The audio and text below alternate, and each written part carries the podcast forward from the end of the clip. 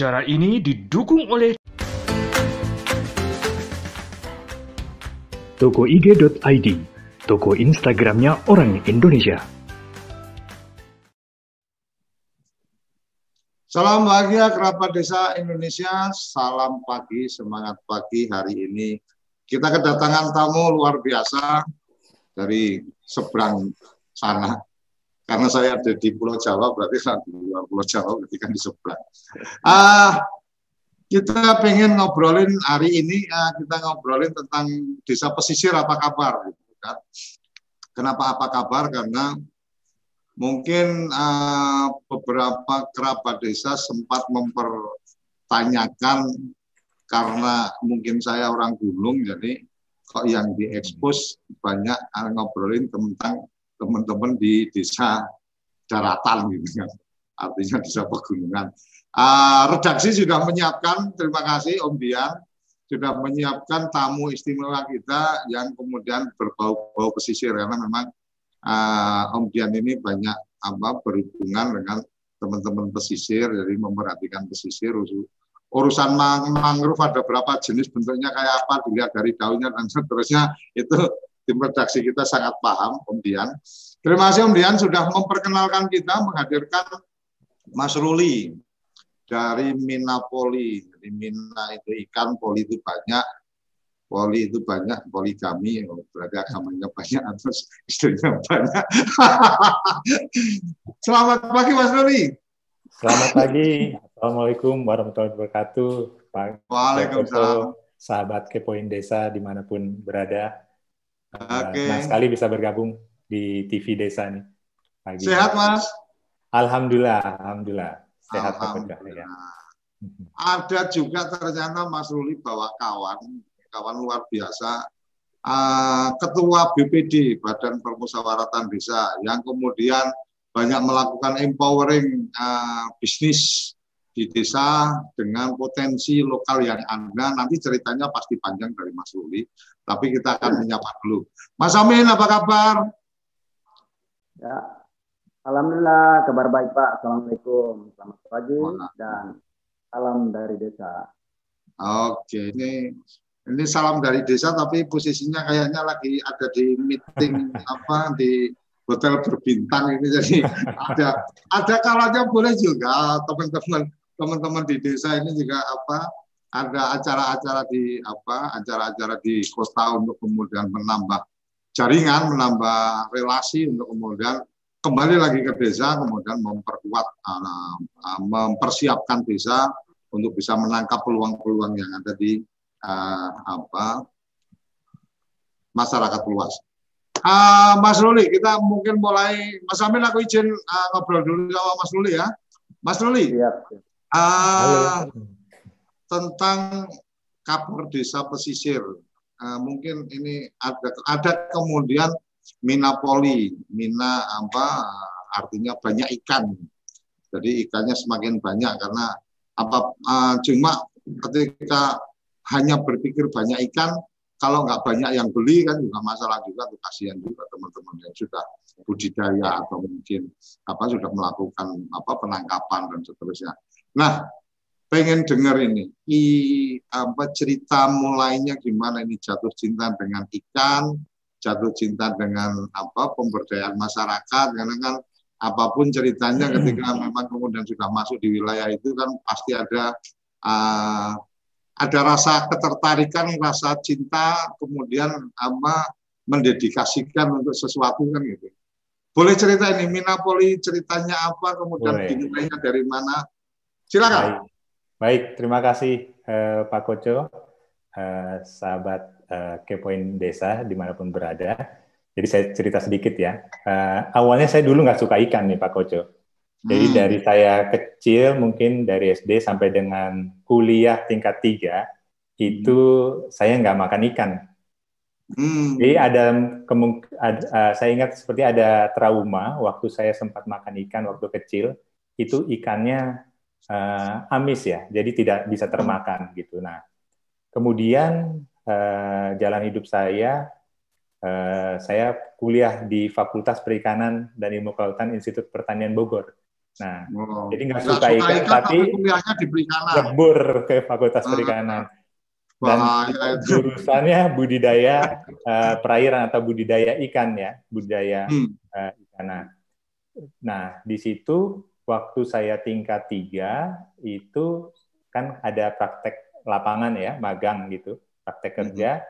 Nah, di tempat budidaya ikan hias dan uh, ikan lele. Nah, pada itu pada suatu malam lah waktu itu supervisor dari tempat saya praktek itu ngajak eh kita ayo kita ngeliwet yuk ngeliwet uh, ngeliwet uh, lauknya apa? Itu dia nunjuk kolam lele gitu. Wah hmm. wah makan lele nih waduh saya bisa nggak makan nih. Terus uh, ya udah uh, kita ya udah akhirnya saya kebagian bikin sambal tuh. Saya pertama kali mungkin bikin sambal buat umum waktu itu saya bikin bantu bikin sambal. Eh, saya udah saya udah saya bikin sambalnya. Karena saya megang ikan masih geli kan bersihin hmm. gitu-gitu masih belum berani waktu itu. Nah nah akhirnya saya yang bikin sambal. Nah enggak enggak saya, saya, Mas Mas Ruli itu aslinya mana? Lihat ikan oh, dulu. Eh, asli saya sebenarnya di Lampung pak. Saya dari Bandar Lampung. Uh -huh. ya dari okay. Bandar Lampung. Hmm. yang nggak jauh dari laut lah. Uh, masih wilayah pesisir juga ya kalau Lampung. Hmm. ya lanjut lanjut Nah, kemudian saya praktek itu di eh, di Bogor, di salah satu hmm. sentra ikan hias dan eh, lele di Bogor. Nah, kemudian malam hari itu akhirnya kita makan tuh liwetan ikan lele. Nah, hmm. akhirnya saya coba kan, karena nggak ada pilihan lain, mau makan harus makan yang ada di situ kan. Ikan lele hmm. saya coba. Nah, pertama kali itu saya kok ikan ini kok beda sama yang saya makan belasan tahun yang lalu, amis gitu-gitu kan. Ini kok ikannya fresh sekali. Ternyata setelah itu saya baru tahu ikan itu sebenarnya apa pun ikannya selama dia baru segar itu rasanya enak. Nggak amis gitu. Hmm. jadi hmm. yang ikannya amis itu berarti ikannya memang sudah tidak bagus. Beda ya ada amis ikan ada yang amis beneran ya. Kalau amis ikan itu khas. Kalau amis beneran yaitu ikannya sudah mulai busuk atau sudah ada bakterinya segala macam jadi berubah rasa. Nah dari situ eh, kemudian saya kerja 12 tahun di budidaya ikan kakap putih, Pak Koco, di Kepulauan hmm. Riau sama di Bali Utara. Itu 12 tahun kerja di sana, uh, budidaya ikan mulai dari telur, telur, mijahin ikannya dari telur kakap putih sampai jadi ukuran 2 kilo up untuk diekspor.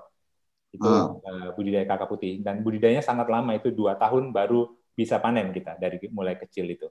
Dua tahun dipelihara di keramba di tengah laut, ya, jaring apung. Hmm. Nah, 12 tahun itu kemudian saya masuk ke uh, perusahaan startup namanya eFishery itu startup uh, perikanan pertama yang dia bikin inovasi alat pemberi pakan otomatis yang bisa dikontrol pakai handphone gitu. Oh, yang itu ya, yang apa perintah kasih makan cukup dari ya, apa handphone. Uh, aplikasi Betul. ya.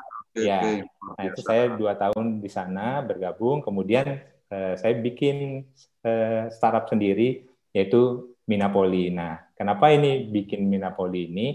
Uh, salah satunya adalah sebenarnya waktu saya bekerja di perusahaan kedua ya, itu ada saya pernah ada satu momen uh, ada forum gitu. Di situ forum itu disampaikan bahwa setiap kita, setiap manusia itu uh, punya tanggung jawab terhadap apa yang sudah yang dia dapatkan, baik itu waktu, ilmu pengetahuan, uh, rezeki apa pun itu yang sudah dia terima, itu dia bentuk punya bentuk tanggung jawab untuk mengembalikannya lagi kepada ekosistemnya lah. Nah, dalam hal ini kan hmm.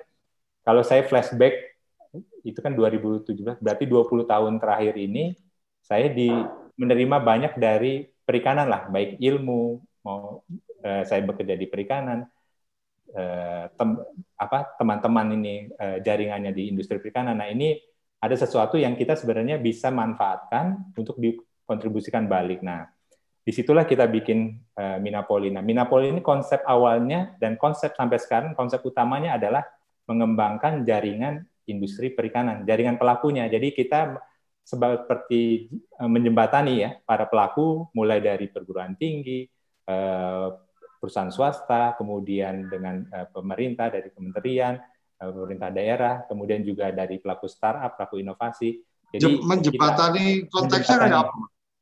Nah, menjembatani ini salah satu fokusnya kita adalah satu adalah di platform yang kita bangun, kita satu menjembatani pembudidaya ikan atau pembudidaya udang untuk dia bisa eh, akses langsung sarana prasarana produksi dari suppliernya langsung distributor karena salah satu kesulitannya adalah waktu yang kita alami sendiri itu kalau kita mau beli kita waktu kuliah diajari misalnya beli pakan tapi kalau disuruh eh sorry diajari untuk memberi pakan eh, pakannya harus dikasihnya jam sekian nutrisinya ini tapi kita nggak diajari tuh beli pakan beli pakannya di mana bawa pakannya oh. uh, itu nggak diajari nah ini kita menghubungkan memberi ibaratnya kalau orang sekarang mau berbudidaya mereka hmm. nggak hmm. susah payah nyari nyari googling gitu-gitu nggak susah payah cukup masuk ke web kita dia bisa ketemu tuh mulai dari artinya benih, artinya papan. contoh nih mama aku pengen karena di teras itu ada tempat mungkin sekitar dua kali empat terus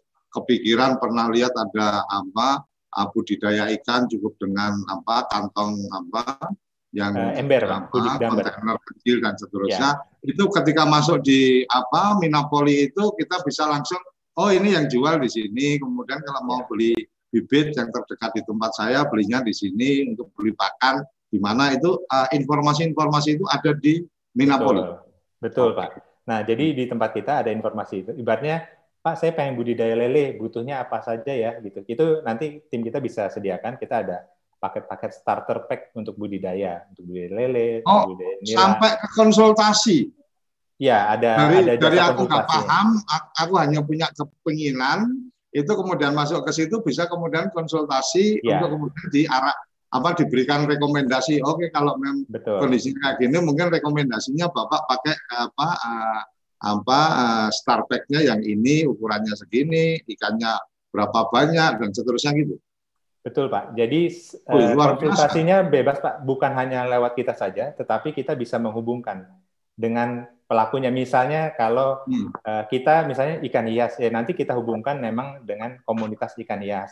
Misalnya ikan patin, ya komunitas ikan karena nggak semuanya uh, kita punya kemampuan atau pengalaman di sana. Jadi kita justru menghubungkan ini karena kita artinya artinya Minapoli ini uh, menjadi apa uh, ekosistem dari Hubnya. apa uh, hmm. untuk teman-teman yang uh, kaitannya dengan uh, dunia perikanan gitu, mulai dari Betul. teknologi, kemudian pakan, budidaya sampai ke uh, apa pasca panen juga uh, akan ada teman-teman yang memang apa concern di situ ya. untuk bisa menjadi mitra atau menjadi tempat untuk konsultasi gitu. Betul, Pak.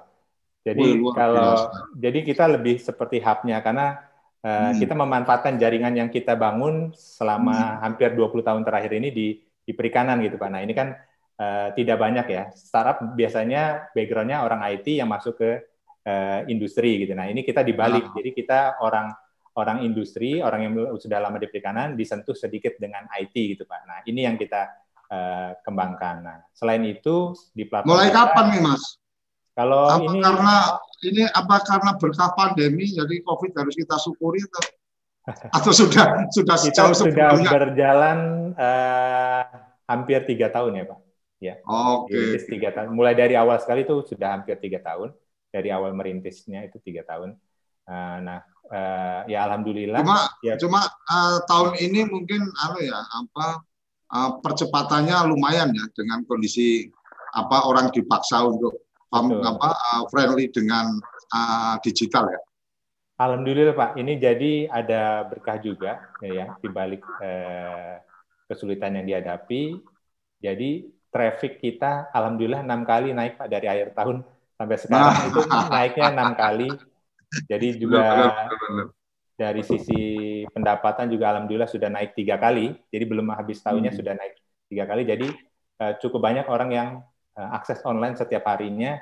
Meskipun hmm. untuk perikanan sebenarnya akses orang tuh dibanding situs berita itu sangat sedikit ya, tetapi kita lihat trennya uh, cukup bagus gitu. Nah, bukan agenda agenda sampean bukan bukan dibandingkan dengan situs berita Betul, betul, ya.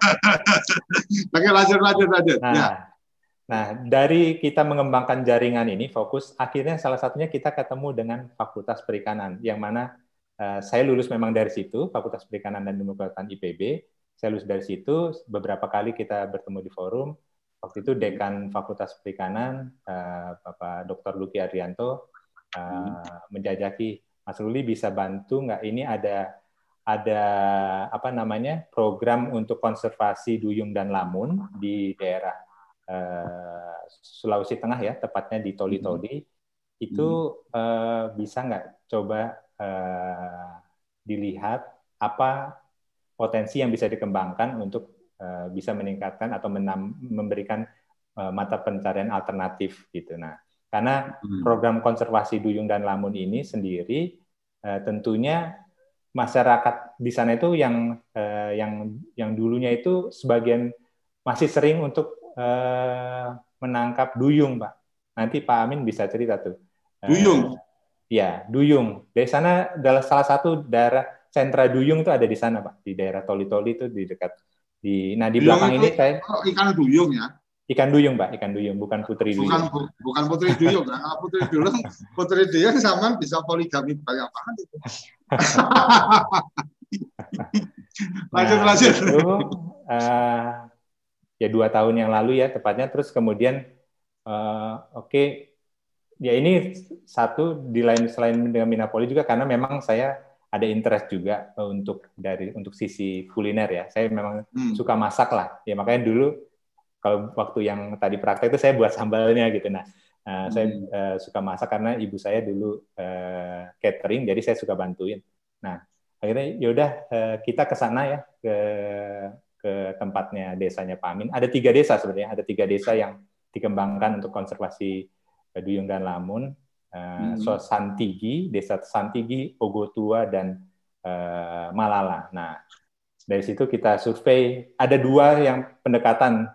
Ada satu pendekatan wisata apa yang bisa dikembangkan, yaitu. Hmm. Kemudian yang kedua, ada nggak uh, produk yang bisa dikembangkan dari uh, desa pesisir ini? gitu. Nah, hmm. dari situ kita lakukan survei, ketemulah uh, Pak Amin waktu itu pertama kali uh, Pak Amin ya kita ngobrol-ngobrol sama uh, perangkat desa, sama ibu-ibu mungkin ibu-ibu PKK ya, atau ibu-ibu desa gitu ya. Ada cukup banyak itu, cukup antusias sekali intinya waktu kita datang uh, masyarakat sana sangat antusias. Nah, ini yang bikin uh, tim uh, kita bersama FPIK IPB itu juga semangat ya. Jadi kita mau mem membantu mereka, mereka sendiri semangat. Jadi kita lebih semangat lagi. Akhirnya, oke kita diskusikan mulai dari awal kita bikin apa ya? Saya lihat Pak Amin kemudian cerita di sini masalahnya uh, apa namanya? Ada ikan uh, yang pada musim-musim tertentu itu berlebihan dan sering hmm. berlebihan dan harganya itu kadang cuma 6.000 per kilo, kadang 3.000 per kilo, bahkan sampai nggak ada harganya dibuang uh, oleh uh, penduduk setempat. Nah, dari situ wah sayang sekali ya kalau ikan di kota minimal harganya bisa 20 ribu, bisa 30 ribu per kilo. Ini kok bisa sampai dibuang. Kemudian saya lihat, coba Pak Amin bisa lihat ikannya nggak ikannya? Saya lihat ikannya oke okay gitu ya. Uh, ikannya bagus gitu. Nah, kemudian uh, akhirnya dari situ kita diskusi, kalau ikan, ikannya kondisinya kan nggak terlalu besar ikannya. Terus kita berpikir uh, masyarakat Indonesia ini yang uh, produk yang sangat familiar dari yang yang bisa dikonsumsi setiap hari itu salah satunya adalah sambal. Karena ini Sulawesi Tengah kita juga uh, berkiblat di dengan sambal roa ya yang dari Bitung Manado itu kan sangat sudah uh, sangat terkenal kalau sambal roa. Nah ini kita coba karena ini sesuatu yang ibaratnya dari sisi produksi ibu-ibunya sudah terbiasa bikin sambal, tidak sulit gitu, dan juga peralatannya juga cukup sederhana. Dari sisi pemasaran juga uh, orang biasa makan sambal, minimal dia mau coba, bukan bukan hal yang baru gitu. Nah dari situ ya sudah kita bikin apa namanya yang gampang apa ya uh, eh, STM sambal tembang malala gitu, sambal uh, tembang malala malala nama desanya tembang itu jenis ikannya. Jadi ikan tembang ini ikan oh, ikan, ikan tembang. Tembang lagu ya seperti. Nah ikan kalau, tembang ini. Karena kalau kebayang begitu sambal tembang Malala itu langsung kepikirannya uh, lagu Malala itu kayak apa padahal itu nama desa Betul. gitu. Iya, iya. Jadi saking nikmatnya Tapi- seperti Tapi menikmati lagu. diciptakan lagu dengan apa dengan apa dengan judul Malala gitu kan lagunya kayak apa gitu. Betul, betul. Lanjut lanjut Mas Ruli. Nah, dari situ kita eh, oh kita bikin aja coba kita bikin sambal. Saya kita tanya ibu-ibu gimana kalau kita bikin sambal nih. Saya Hmm. eh, akhirnya pertama kali kita coba coba ibu-ibu bikin sambal eh, seleranya ibu-ibu deh, bebas gitu. Nah, sebelum itu kita eh, kita sempat ke pasar dulu sama Pak Amin, kita survei kira-kira ada bahan baku lokal apa yang bisa dimanfaatkan. Nah, ternyata ada beberapa bahan baku yang cukup eh, khas ya dari da- daerah tersebut dari Toli-Toli. Pertama ada eh, gula aren nih. Gula aren ini kayak batok kelap pakai batok gitu dia dicetaknya eh, setengah bola gitu, dibungkus pakai daun pisang. Itu eh, enak sekali. Kemudian juga ada minyak kelapa. Minyak kelapa yang eh, itu kalau buat bakar ikan, ikan segar ditambah minyak itu dipoles dibakar nggak perlu bumbu lain-lain Pak Kocok waduh wanginya udah enak banget gitu nah Karena minyak Jadi, kelapa itu ya. minyak Jadi kelapanya itu- keluar ya. enak banget enak banget minyak kelapanya. Hmm. nah eh, kemudian apa namanya dari yaudah kita coba bahan baku yang ada ya. Kalau cabai itu umumnya ada ya cabai bawang Nah, kita ada. Yaudah kita coba ibu coba bikin. Nah bikin sekali eh, stylenya dengan ibu-ibu nih. Nah kemudian kita udah dapat nih. Oh ibu-ibu ini bisa bikin sambal. Nah kemudian supaya eh, sambal ini bisa lebih eh, diterima rasanya ma- masyarakat umum dan juga kita bisa lebih tepat. Akhirnya kita sebagai eh, ya tadi ini menghubungkan kita dengan pelaku usaha rumah tangga untuk sambal roa. Kita datangkan Hmm. mentor ya mentor buat teman-teman di desa Malala. Ini namanya Mbak Ika Mbak Ika Darmiasuti. Dia pengu- apa pengusaha sambal roa Gantari itu dari dari Bitung. Nah kita panggil lah dia datang. Dia datang ke lokasi untuk ngajarin langsung. Nah karena jarang-jarang juga kalau orang yang sudah usaha sambal mau berbagi. Nah ini menarik juga Mbak Ika mau berbagi. Dan dia bikin eh, custom khusus resep untuk sambal tembang nih dia sesuaikan. Jadi sebelum dia datang ke lokasi, Dia Amin sudah melakukan eksperimen untuk kemudian eh, apa unik sambal apa Betul. tembangnya akan seperti apa gitu ya. ya. Jadi sebelum Hmm. dia datang ke lokasi, Pak Amin sudah kirim duluan ikannya ke rumahnya Hmm. supaya dia tes dulu di rumah. Jadi waktu dia Hmm. sampai di kita, dia sudah punya. Nah, akhirnya dia udah coba tuh di rumah, dia datang ke ke lokasi Desa Malala. Kemudian kita coba uji coba. Nah, uji coba ini ibu-ibunya kita bagi tiga grup. Ibu-ibu kita eh, akan buat eh, sambal ya, sambal tembang Malala. Ini Hmm. kita sudah ada mentornya, diajarin tuh mulai proses produksinya. Nanti mungkin eh, lebih jelasnya dengan Pak Amin. Intinya eh, waktu itu kita lakukan trial untuk menemukan resep baku sambal Malala. Nah, Hmm. akhirnya ketemu tuh. Jadi setelah selesai kita coba apakah kita tes semua dengan eh, yang hadir, apakah Hmm. sambal ini punya ciri khas nggak? Nah, karena kan sambal harus punya ciri khas biar bisa diingat ya.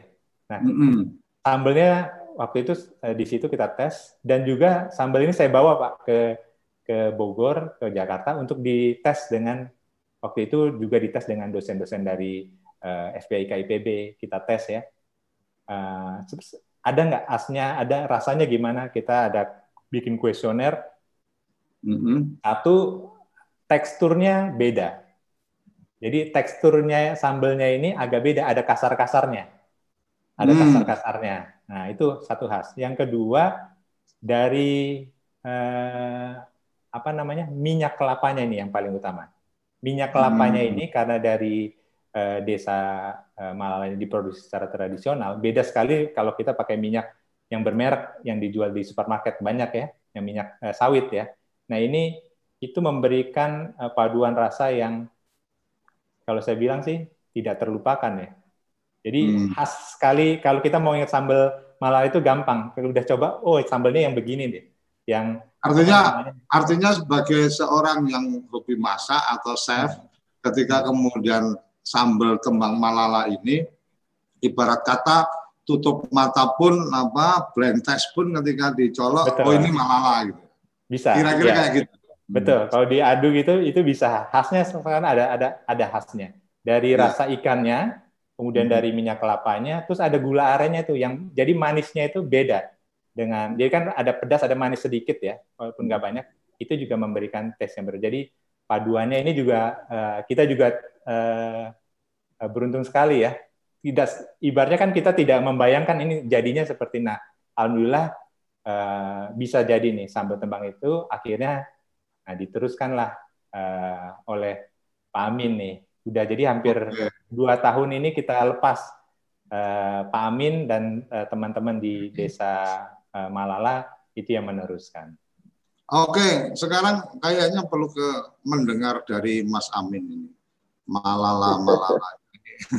Jadi, jadi ketika bicara ini ada sambal kembang malala itu, kalau kemudian tidak mendapatkan informasi awal, sambal apa, sambal tembang malala langsung lagunya yang kayak apa kan gitu karena tembang malala ada tembangnya terus malala itu kan juga kalau untuk jadi judul lagu kan asik juga tuh Mas Amin.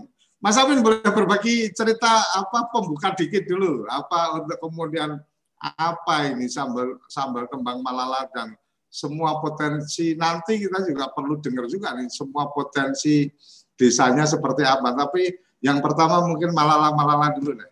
Silakan Mas Amin. Ya, uh, terima kasih. uh, gini Pak Koco ya, semuanya sambal tembang ini uh, ikan tembang sendiri itu awalnya sih memang uh, ikan jenis ikan yang melimpah ruah ya kalau di tempat saya ya melimpah ruah. Nanti kalau ikan yang lain uh, juga uh, melimpah sih sebenarnya, tapi itu ada harga lah. tapi ah, yang ikan yang lain itu melimpah tapi nggak sampai ruah gitu ya Ya, melimpah. Oke, melimpah pasti. Kalau kalau di Jawa sih, kalau di ukuran kami di sini eh, lumayan banyak ikan, Pak Koco ya. oke oke lanjut lanjut Cuman memang ikan tembang ini sendiri itu ikan yang memang tidak ada harga sih kalau menurut saya. Bahkan oh ya dan kurang Mas Amin, kalau- Mas- Amin kan apa banyak kenal dengan teman-teman dari luaran gitu. Kalau kalau eh, kalau di Jawa ikan ikan tembang itu ikan ikan apa ya? Ikan sarden sih, Pak. Sarden, Oh. Oke oke oke. Artinya penyebutannya sarden itu ya, ikan sarden gitu ya. Ah, Kalau yang untuk banyak. lebih menggampangkan. Ya, tulang-tulang kecilnya yang banyak loh. Ya. Hmm. Eh, berangkat dari situ kemudian eh, kebetulan ketemu nih Mas Ruli sama tim-tim konservasi nih Wah, Hmm. diskusi ah muncul ide ayo gimana caranya nih Pak saya eh, supaya saya bisa mengangkat nih eh, nilai jualnya kan ini Hmm. yang tadi uh, cuma dibuang tidak diminati oleh masyarakat ya mungkin bisa diolah lah jadi seperti Hmm. apa yang pokok ada nilai jualnya kemudian uh, memberikan peluang kerja bagi masyarakat setempat nah, alhamdulillah muncul ide Mas Ruli teman-teman untuk membuat sambal tembang ini Nah, Hmm. jadi dan itu luar biasa menurut saya. Saya patut berterima kasih, terutama tuh Mas Ruli dan teman-teman lain dari PD eh, dan yang berbicara hingga hari ini. Alhamdulillah menjadi eh, sambal khas ya untuk toli-toli. Karena memang toli-toli itu nggak punya sambal khas ya. Yang lahir dari toli-toli itu belum punya. Ada sambal yang kemudian dari luar daerah kemudian masuk ke toli-toli. Nah, namun sambal khas Tembang ini ya merupakan memang produk lokal asli toli-toli. Nah, yang Artinya- sampai hari Artinya sorry Mas Amin aku potong. Artinya ah, hari ini ketika kemudian ada sambal tembang apa eh, apa malala tadi itu kemudian menjadi satu apa eh, produk khas dari toli-toli. Iya, itu itu Pak eh, menjadi produk Artinya, khas dan artinya artinya sesuatu yang luar biasa kan untuk kemudian apa ada ada khas khas yang di apa yang dilahirkan dari apa uh, apa uh, lokal toli-toli gitu ya. Ini bisa Iya, iya. bisa jadi brand untuk toli-toli Iya. juga gitu kan. Oke oke. Iya. Terus terus Iya. monggo. biasa. Nah, terus Hmm. membawa uh, daerah ke mana-mana kan sambal tembang melala kan uh, bawa nama desanya gitu loh. Artinya nama Malala selalu terbawa ya. Terbawa. Uh, pernah seingat saya tuh ya Mas Ruli ya kayaknya pernah kita ingin rubah lah nama itu. Kemudian apa ke apa namanya? Uh, saya tetap bersikeras kemudian Malalanya harus masuk karena saya memang bergeraknya di uh, objek wisata Pak ya Coach ya. Uh, Hmm. kebetulan saya di, di situ uh, bagaimana saya padukan uh, kuliner ini kemudian nantinya pariwisatanya lokal desanya juga terbawa gitu loh. Uh, Hmm. makanya saya cut lah sambal temanya. Sampai hari ini uh, kemudian banyak hal yang diberi bimbingan sama beliau-beliau yang dari Jakarta, dari ITB, teman-teman, terutama Mas Ruli.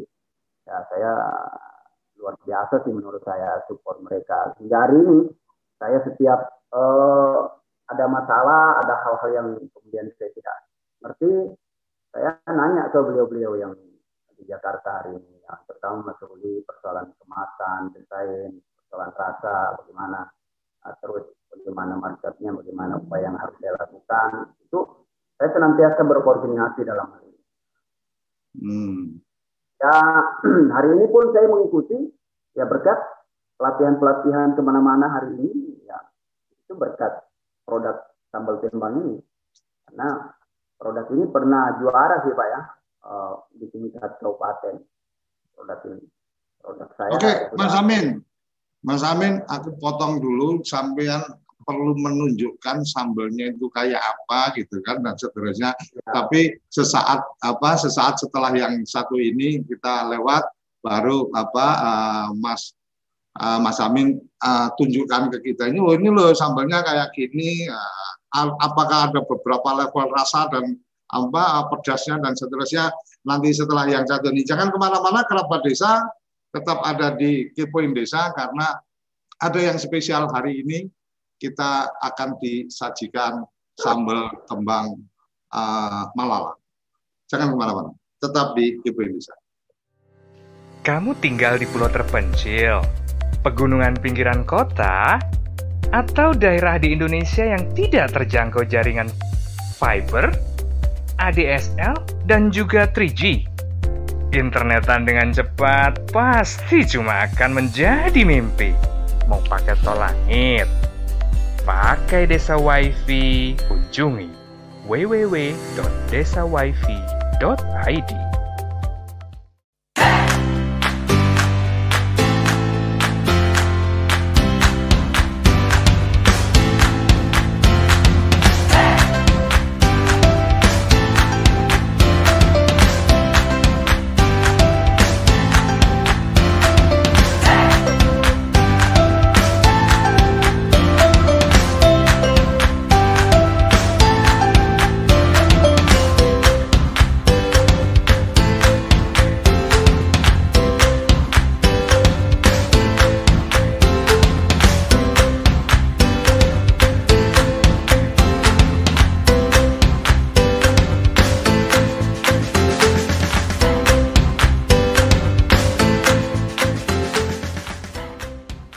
Toko IG.id, toko Instagramnya orang Indonesia.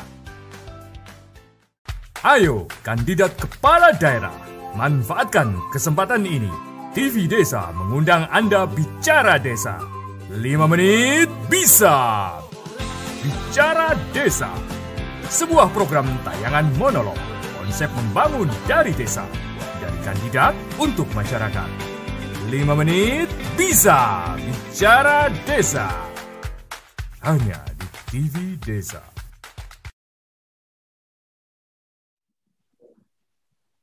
Oke, kembali lagi Nah, setelah ada yang numpang lewat. Ah, bukan numpang lewat ya, memang harus kita lewat di situ. Itu bagian dari apa jaringan usaha TV desa beberapa yang tadi lewat. Nah, sekarang kita waktunya untuk memberikan ruang kepada jaringan bisnisnya Mas Amin.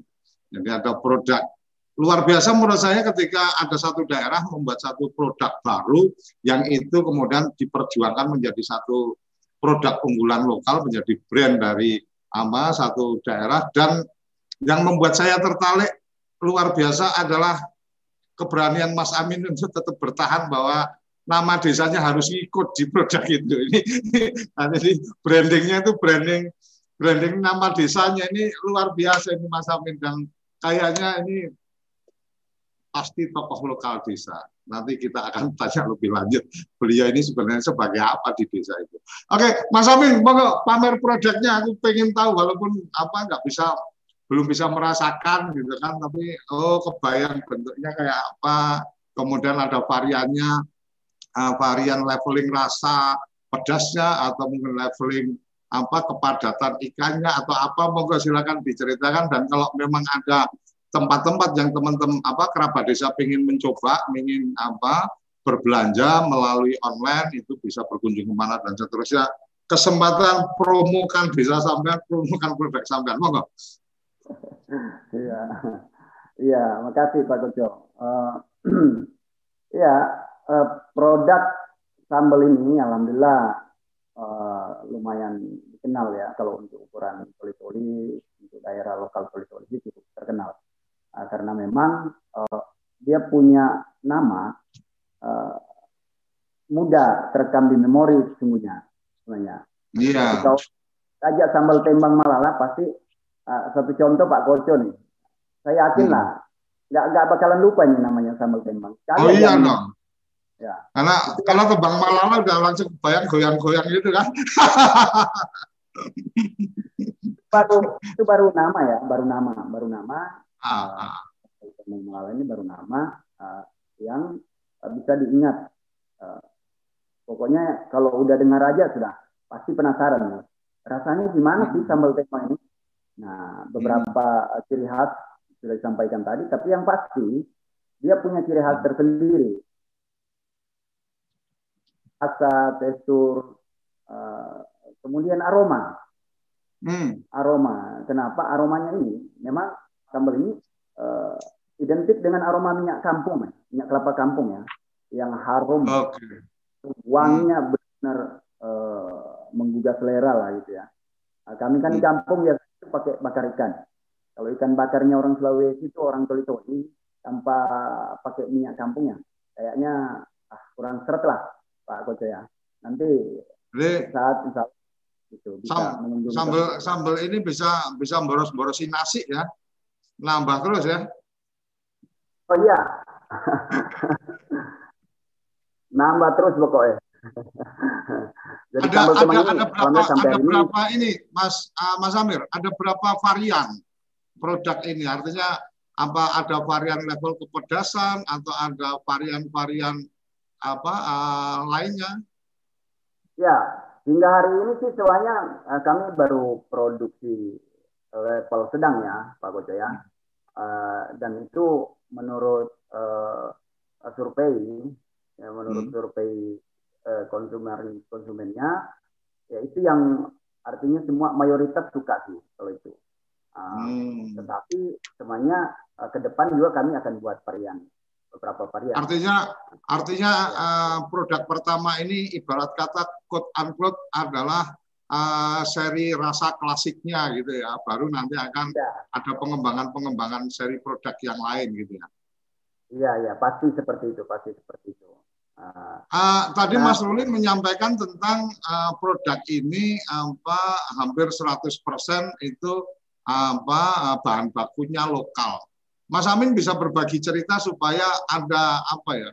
Ketika kemudian belanja sambal kembang apa malala itu bukan sekedar karena rasa, tetapi juga ada uh, cinta atau ada kepedulian terhadap oh ini apa memang uh, semuanya uh, dari apa teman-teman di desa Malala umpamanya sama seperti mama saya hari ini kenapa masih apa merokok tidak yang pakai filter karena saya lebih menghargai ibu-ibu yang jadi tukang linting dia bisa menyekolahkan anaknya dan seterusnya kan gitu artinya ada ada keterikatan tertentu nih yang kita dapat gitu kan.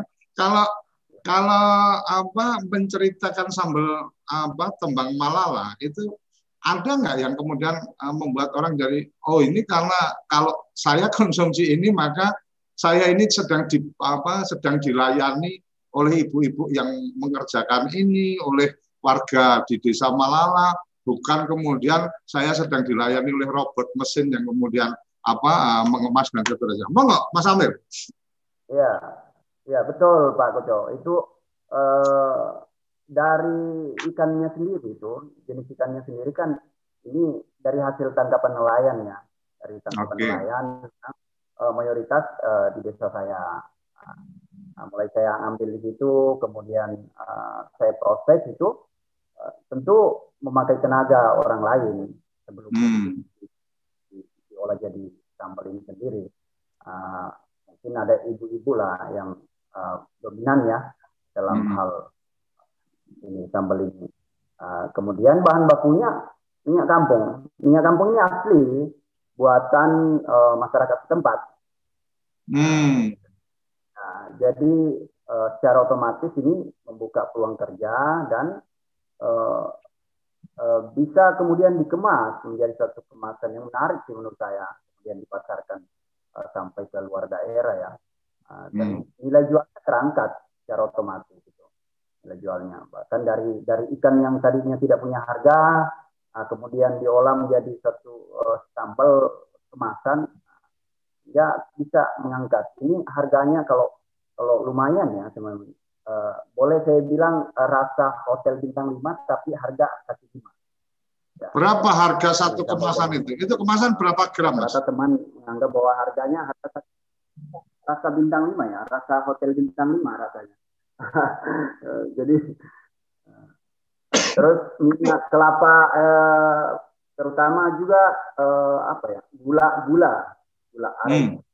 Gula aren itu memang kami di Sulawesi itu jarang sih untuk konsumsi gula kelapa ya seperti di Jawa. Nah, karena hmm. memang itu masih uh, luar biasa banyak sih. Gula, uh, pohon aren di sini tuh masih luar biasa banyak sehingga jarang yang uh, konsumsi uh, gula kelapa. Pada umumnya hanya gula aren yang asli memang uh, yang seperti Mas Suruli lihat di pasar itu yang banyak dan luar biasa lebih murah lah harganya. Nah tentu kan para pembuat gula aren terus yang menjual di pasar ya tentu um, itu keuntungan juga buat mereka. Nah, saya berharap sih ke depan mudah-mudahan saya bisa produksi lebih besar uh, sehingga sudah lebih banyak tenaga kerja, menyerap, menyerap tenaga kerja dan memakai bahan bakunya lebih banyak tentunya. Nah, itu itu yang menjadi. Kemudian Pak Koco, saya memang pada dasarnya saya orientasinya tidak pada hanya pada nilai yang saya kejar, nilai uang, tetapi saya selalu ingin bagaimana kemudian saya berbagi dengan orang lain uh, hmm. bahwa hal ini hal yang harus dibagi uh, dari hasil ya mempekerjakan orang, kemudian mereka dapat hasil dari mereka bekerja kerjasama hmm. dengan saya, ya kan uh, itu menurut saya itu satu uh, ibadah ya, satu bentuk ibadah, kemudian um, uh, bisa kita uh, nikmati hasilnya secara bersama-sama. Uh, Pak Koco, kalau kalau untuk itu. Mas Amin, Sam, uh, Mas Amin punya uh, punya kepedulian dengan oh ini ada ikan yang apa berlimpah ruah yang kemudian tidak apa jadi jadi tidak ada harganya dalam tanda petik kemudian melihat lingkungan dan seterusnya ada ada keterpanggilan untuk kemudian melakukan sesuatu kemudian ditambah ketemu sama Mas Ruli yang kemudian sedang ada program dan seterusnya kadang-kadang selesai program kemudian berhenti tetapi uh, Mas Amin masih tetap apa terus apa melanjutkan kemudian uh, benar-benar memberikan kemanfaatan. Sampean ini di kampung sebagai apa, Mas? Kalau boleh tahu. Iya. Uh, sebenarnya saya salah satu uh, perangkat desa ya yang hmm. berada di posisi sebagai ketua BPD atau ketua hmm. lembaga BPD di desa. Hmm. Uh, uh, menurut saya uh, hal ini uh, penting sih uh, kemudian uh, bekerja sama dengan siapa saja, apalagi di lembaga pemerintahan menurut saya karena memudahkan kita hmm. untuk kemudian mengembangkan uh, segala potensi-potensi itu. Uh, tetapi uh, kembali lagi kepada saya, intinya saya adalah orang yang memang uh, punya tingkat kepedulian yang tinggi ya terhadap lingkungan. Itu, itu yang hmm. pertama. Kedua, menurut saya yang hal-hal positif di desa itu potensi yang di desa uh, menurut saya itu adalah rezeki ya untuk kita. Nah, tinggal hmm. bagaimana kita berupaya kita kelola potensi itu kemudian menjadi uh, berkah buat desanya kita. Ya, hmm. syukur-syukurlah lain bisa menikmati dari hasil ide uh, atau semangat kita kemudian mengajak orang lain untuk berbagi di situ Pak Jawa. Hmm. Artinya dalam posisi ini menurut saya adalah ketika apa uh, empati terhadap apa bagaimana desa harus dimajukan dan seterusnya. Kemudian saya menangkapnya uh, dengan sambal tembang Malala ini, maka ini sudah menjadi satu brand desa yang apa menurut saya sudah sangat luar biasa. Kela, uh, lanjutannya lebih pada uh, sebenarnya bagaimana uh, menurut Mas Amin kemudian ini menjadi bagian yang kemudian tidak uh, sudah jadi satu brand oleh-olehnya Toli-Toli. Nah, di tingkat pemerintah desa sendiri, kalau saya melihatnya kan ini masih dalam konteks uh, kelompok atau uh, usaha bersama masyarakat lah. Artinya uh, ya. Mas Amin mengko, mengko, mengkonsolidir apa masyarakat untuk jadi usaha bersama dalam satu brand ini mungkin juga ada akan ada pengembangan produk-produk lain dan seterusnya ke depan itu pasti nggak mungkin akan stuck di apa di satu produk aja. Ya. Nah, sempat kepikir nggak sama Mas Amir untuk kemudian Mas Amin untuk kemudian oh ini boleh juga nih untuk kemudian menjadi apa bagian tertentu dari produk apa uh, pasca produk ini mungkin dari sisi pemasarannya atau mungkin dari sisi apanya itu kemudian melibatkan desa dalam konteks bisnisnya desa yaitu badan usaha milik desa. Sempat kebayang yang seperti itu?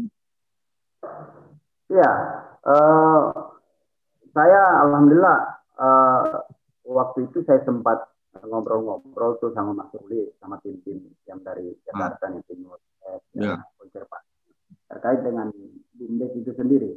Namun uh, uh, belum masuk ke situ ya karena nah, apalagi ini uh, uh, cuman memang uh, kemarin saya sempat usulkan sudah ke desa uh, bagaimana kemudian kalau uh, ini kita kembangkan melalui uh, bumdes uh, hmm. dan uh, beberapa produk yang lainnya kita hmm.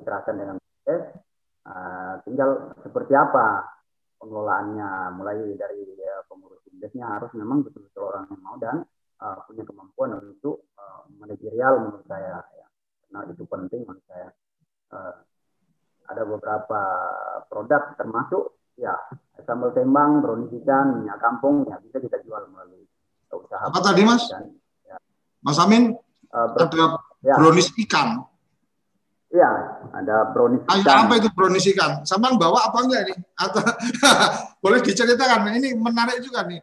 Kalau di Bogor kan ada brownies talas karena memang dia penghasil talas. Ini karena di toli-toli di Malala ini berlimpah ruah ikan terus jadinya brownies ikan belum kebayang di saya. Kalau martabak ikan itu masih oke okay lah. Dari yang biasanya daging sapi ada yang daging kambing ini ada ikan gitu kan.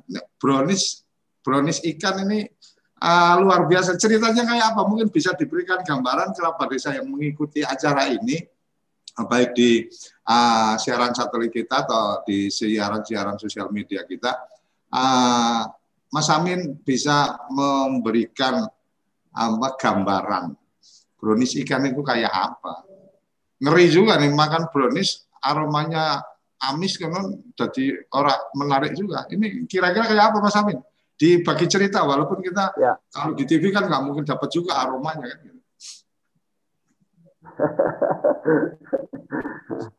kalau brownies ikan ini Pak sebenarnya eh, memang uh, bahan bakunya bahan bakunya itu ikan ya ikan dengan hmm. uh, dengan yang lain seperti brownies lainnya. Cuman memang yang ident, uh, uh, uniknya itu karena dia memakai bahan ikannya.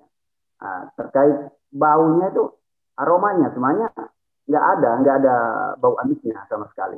Karena dia oh, gitu. sudah bercampur ya, sudah bercampur dengan resep yang lain, uh, dengan coklatnya, kemudian uh, apa mentega apa semuanya. Uh, jadi sehingga uh, yang membedakan itu, yang membuat unik brownies ikan semua tekstur ya, saya tekstur dan rasa. Uh, tapi dirasa, dirasa banyak, keluar keluar rasa ikannya.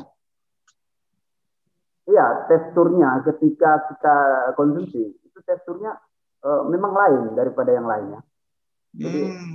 saya mau gambarkan seperti apa ya kalau harusnya enggak, enggak, enggak usah digambarkan nanti saya kirim alamat aja dikirim. Uh, lah daripada yang ya, Mas Amin. Boleh siap-siap. Jadi, jadi eh, apa uh, ya, diceritakan sekilas nanti nanti dikirim ke saya aja biar saya langsung merasakan.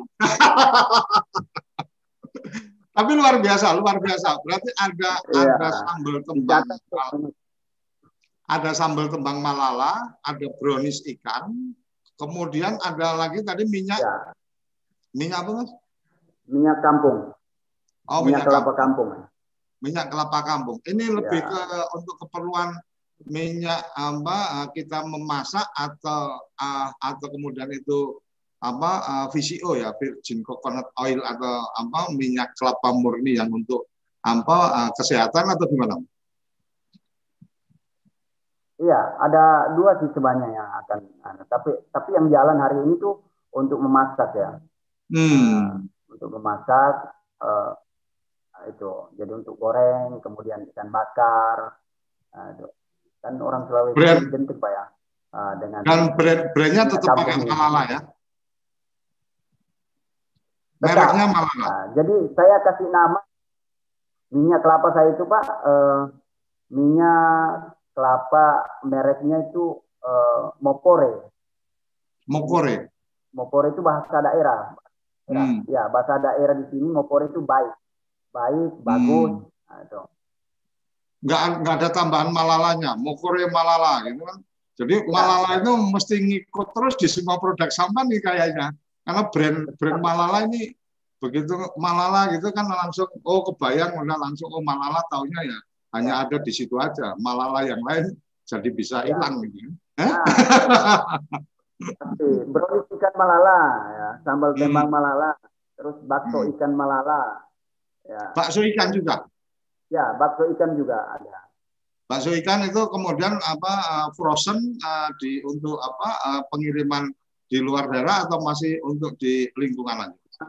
Di lokal di kabupaten karena uh, masih uh, masa expirednya itu uh, sangat terbatas sehingga uh, kami masih uh, ini ya uh, pre-order aja. Oh gitu. Saya. Oke luar biasa. Berbasis ikan dan seterusnya. Uh, aku kembali ke Mas Ruli. Ini udah nggak terasa Mas ngobrol-ngobrol gitu. Udah di penghujung ini. Nggak terasa udah udah hampir satu jam. Ada tang uh, bukan tanggung jawab. Ada ada kebutuhan juga ketika tadi bagaimana sudah mengembangkan aneka produk lokalnya. Yang terakhir tadi yang bakso itu juga uh, apa bakso ikan ketika memang apa secara taste itu ada yang unik dari Malala itu mungkin ya bisa bisa jadi dengan dukungan dari Mas Ruli dan teman-teman kemudian itu bisa dikembangkan uh, menjadi satu industri. Taruh kata nih oh kemudian apa di uh, kemas vakum yang bisa tahan sampai berapa lama kemudian bisa dikirim ke mana-mana dengan jalur logistik yang ada di aplikasi dan seterusnya. Kayaknya menurut saya ini jadi sesuatu yang menarik apalagi kemudian uh, branding nama apa nama desa yang dijadikan sebagai brand produk buat saya luar biasa sekali ini. Jadi tembang Malala ketemunya sambal gitu kan, ketemunya Malala minyak untuk untuk goreng ketika ketika minyak untuk masak maka mungkin akan menjadi satu uniqueness ketika oke okay, kalau masak-masak yang seperti ini kalau pakai minyak apa uh, malala ini aromanya akan dapat seperti apa dan seterusnya artinya uh, ada bagian-bagian yang menarik menurut saya untuk apa itu dieksplor lebih lanjut Uh, Mas Ruli, ini sudah di penghujung acara, masih ada sekitar empat menit apa uh, kita harus mengakhiri ini.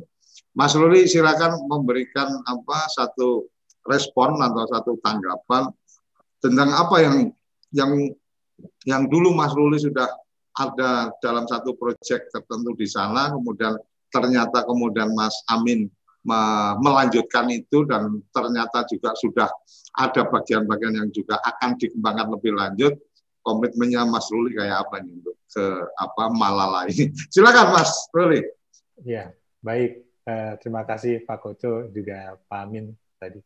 Jadi eh, ya buat sahabat desa kita menyadari ya bahwa potensi dari setiap desa itu eh, sangat luar biasa ya dan eh, sangat identik nah kita beruntung sekali, bersyukur bisa bertemu dengan Pak Amin. Kita juga beruntung sebagai uh, yang menjalankan program bisa ber, bertemu dengan masyarakat Desa Malala, di mana biasanya program itu kan keinginannya satu arah ya Pak. Nah ini hmm. keinginannya ada dua arah. Nah ketika program itu bisa berjalan dua arah, baik dari uh, yang menjalankan ataupun menerima program ini, itu maka program itu bisa berjalan. Uh, dan hmm. ini terbukti selama dua tahun terakhir setelah program berakhir ini apa yang kita uh, sudah lakukan itu bisa diteruskan oleh masyarakat dan tentunya meskipun program sudah berakhir kita memiliki keterikatan lah se uh, secara ya emosional ya dengan Desa Malala dengan perjuangannya kita melihat perjuangannya Pak Amin dan kawan-kawan bagaimana terus berjuang untuk uh, memasarkan produk ini uh, mulai dari hanya di desa tersebut kemudian ke kota Toli-Toli, kemudian hingga ke Palu, hingga ke Kalimantan Utara, ke Makassar, bahkan ke Jakarta beberapa kali. Nah ini uh, merupakan uh, apa bentuk apa ya buat kita suatu kebahagiaan tersendiri ya bisa melakukan itu. Jadi kita memberikan bantuan saat ini pun uh, bisa dengan seikhlasnya kita. Maksudnya artinya tanpa ada program, tanpa ada proyek kita bisa lakukan itu karena memang dari masyarakatnya sendiri punya keinginan untuk maju untuk mengembangkan desanya. Nah, kita lihat Desa Malala ini salah satu contoh yang baik. Nah, ini mungkin sahabat-sahabat dari Kepoin Desa atau TV Desa di mana berada. Uh, pertama, mindsetnya adalah keterbukaan mereka untuk menerima uh, informasi, teknologi, inovasi baru dari luar kerjasama itu sangat baik ya, sangat terbuka di awal itu. Jadi ketika kita mau masuk, kita bisa menjelaskan tujuan kita dengan baik, dengan sejelas-jelasnya. Nah, dari situ kemudian tingkat partisipasinya mereka, partisipasi mereka ketika menjalankan program ini itu boleh dibilang uh, sangat serius ya. Artinya ketika kita suruh berkumpul untuk untuk trial ini pembuatan sambal, mereka berkumpul, sudah rapi, bahkan kayak orang kalau di desa itu ibu-ibunya sudah rapi kayak mau ke kondangan tuh. Kita pada hmm. mau buat, pada mau ngulak sambal rapi sekali. Nah, eh, uh, disiapkan segala sesuatunya, semangat gitu. Nah, kita juga uh, datang jauh-jauh ke sana, juga tidak terasa capeknya apalagi kalau ketemu pas lagi musim duren tuh Pak di sana. Wush. kita masuk duren. Ada duren juga. Ada duren Pak di sana durennya. Oh, ini, ini ini hukumnya wajib ini aku ngirim alamat ke Pak Samin ini. jangan, jangan sampai aku nggak nyicipin durennya di sana nih. Ya. lanjut lanjut Mas. Nah, jadi uh, untuk menutup uh, sesi hari ini saya ingin uh, terus Pak Amin untuk terus bisa semangat ya bersama menggerakkan ya. terus teman-teman lebih banyak lagi uh, masyarakat Desa Malala yang bergerak karena potensinya ini nggak cuma untuk produksi sambal uh, apa namanya brownies, kemudian minyak kelapa, juga ada destinasi wisata di depannya Desa Malala ini ada Pulau Ratu Ampat yang uh, sebenarnya Pak Amin sudah merintis, sudah mulai membuat pelangnya, kemudian jasa transportasi dari desanya ke lokasi tersebut walaupun dekat hanya 10 menit, tetapi kan tetap membutuhkan kapal ya. Nah ini potensi-potensi dan uh, mudah-mudahan di sini ada dari mungkin dari Kementerian Desa ataupun yang lainnya, Kementerian Kelautan Perikanan yang bisa eh, memberikan ataupun eh, bekerja sama dengan Desa Malala mengembangkan Mina Wisata eh, Pulau Ratu Ampat ini. Karena itu kalau dikombinasikan, itu bisa banyak membuka lapangan kerja, memberdayakan masyarakat pesisir ya, desa tersebut. Nah itu uh, peluang itu sangat terbuka. Nah ini mumpung okay. kita bisa punya partner ataupun desa yang uh, masyarakatnya ini semangat ingin maju nih. Seperti Pak Amin sangat saya lihat sangat rajin sekali uh, posting di sosial media perkembangan sambalnya, kemudian juga mengikuti pelatihan-pelatihan ya. Jadi banyak sekali pelatihan yang diikuti Pak Amin bahkan hari ini juga dia ikut pelatihan e-commerce di Toli Toli sudah bertemu dengan uh, wakil wali kota uh, Sulawesi uh, uh, Palu ya, ya. Palu waktu itu uh, Pak itu uh, Pasya ya uh, Mas Pasya. Ya.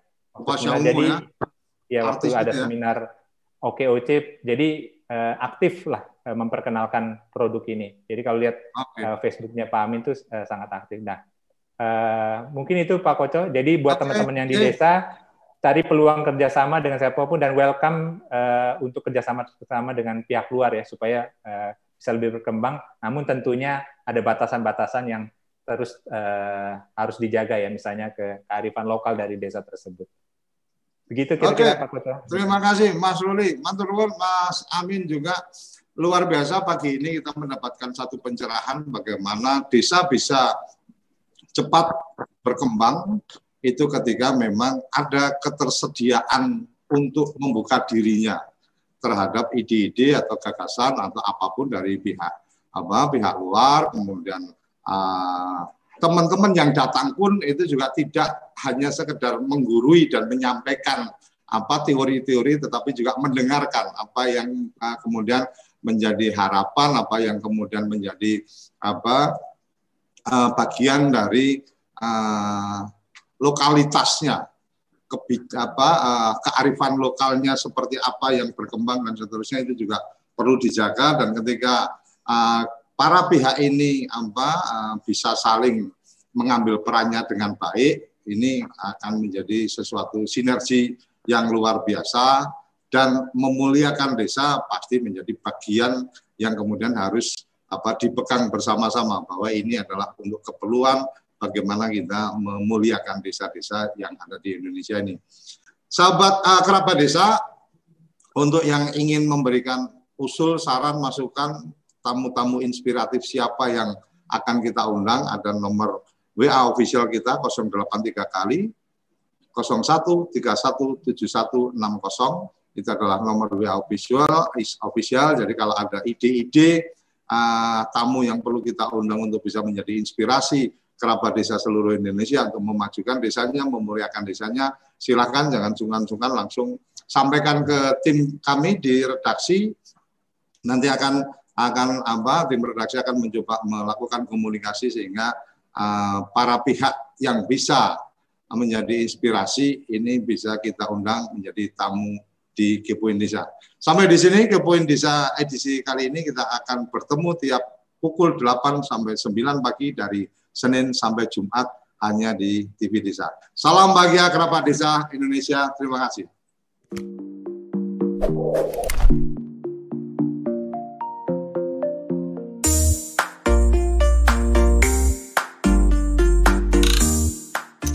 Acara ini didukung oleh